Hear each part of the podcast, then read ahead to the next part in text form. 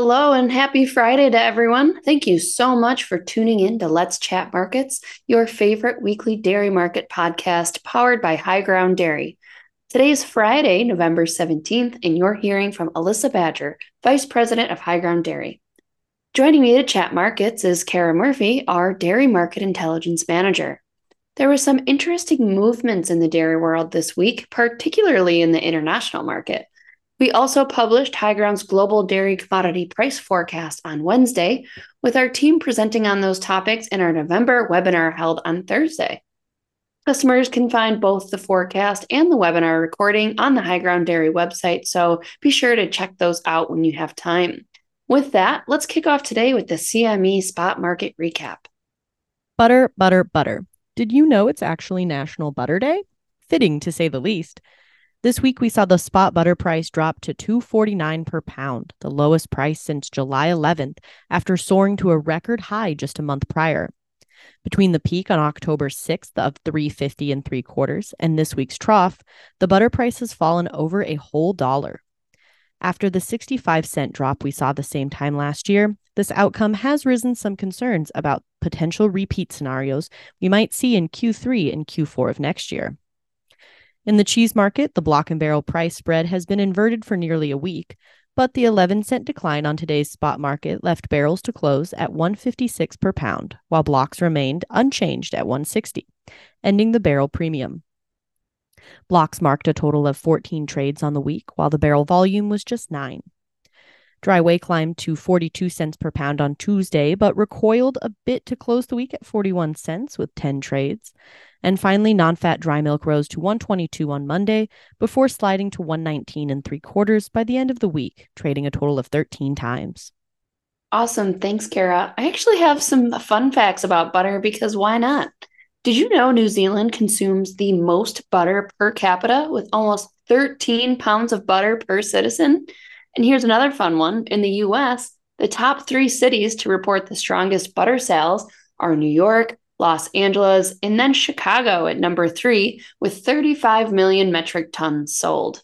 I'm kind of shocked L A outpaces Chicago. All right, back to markets. Let's keep rolling with what data came out from the domestic market this week, Cara. Absolutely. September supply and utilization data was released this week. Total cheese consumption inched above prior year levels, lifted by rebounding domestic demand for American-style cheese following a dismal August and impressive other cheese exports, which marked the highest September volume on record with data back to two thousand eleven. Butter utilization remained above twenty twenty-two, held aloft by domestic demand, overtaking weak exports. Non-fat dry milk consumption was up only slightly from last year. Month-on-month domestic usage moved in opposition to exports. On a year-to-year basis, non-fat dry milk exports tanked, dropping to the smallest volume since August twenty nineteen. Thanks, Cara. Anything else to note from the U S? Yeah, lastly, stateside, before we hop across the pond to discuss what's happening in Europe, U S slaughter rates continue to trend well below the prior year. Higher liquidation in the summer months from attractive beef prices and difficult on-farm margins keep year-to-date slaughter levels above twenty twenty-two.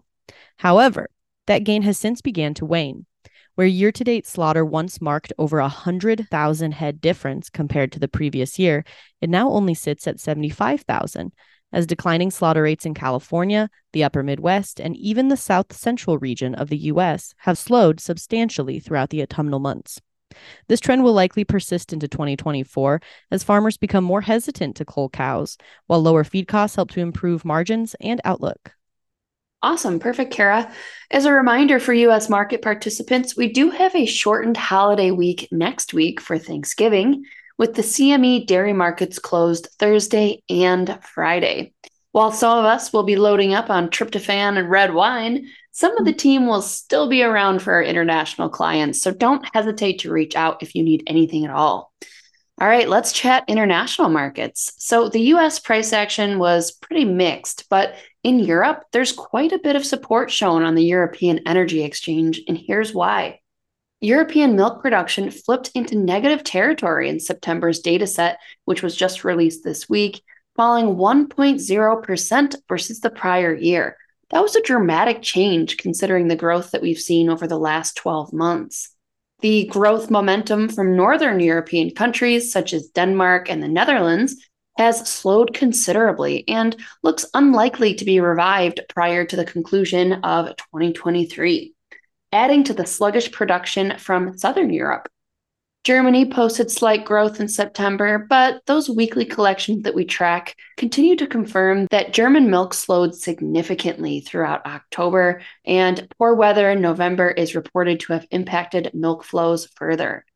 French milk continues to tank as well, with the decline measured in September likely to be repeated into October's data too.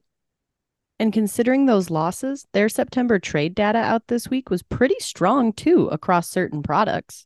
Yeah, exactly. While total volumes were slightly lower, there was notable strength on cheese, skim milk powder, and fat-filled milk powders. But with price action the way it is and a slightly weaker U S dollar, the E U is quickly becoming uncompetitive against the U S. Shifting to the Southern Hemisphere, Fonterra released their offer forecast volumes ahead of the Global Dairy Trade event next week, and the twelve-month forecast for butter has been brought down by two thousand six hundred fifty metric ton, and the anhydrous milk fat twelve-month forecast reducing by two thousand three hundred thirty metric tons, reportedly due to changing market dynamics and strong demand across other sales channels, as Fonterra stated. The bulls remain in charge on the futures market, forecasting strong gains across the board at the auction next week. Be sure to check out our full analysis to see what we expect that's up on our dashboard. In general, the key theme in the marketplace is deteriorating supplies, with the demand side of the market very much looking like a question mark to us. There's still very little visual confirmation that demand is strong. It's improving, but it's not strong enough from the likes of Southeast Asia, the Middle East, and North Africa. Above and beyond that, there's still a lot of concerns regarding the U S economy and consumption.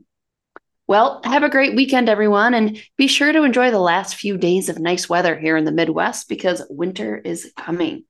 Stay tuned for more commentary into next week. Cheers.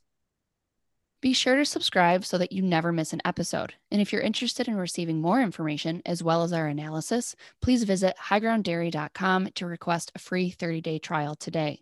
Futures and options trading involves substantial risk and is not suitable for all investors.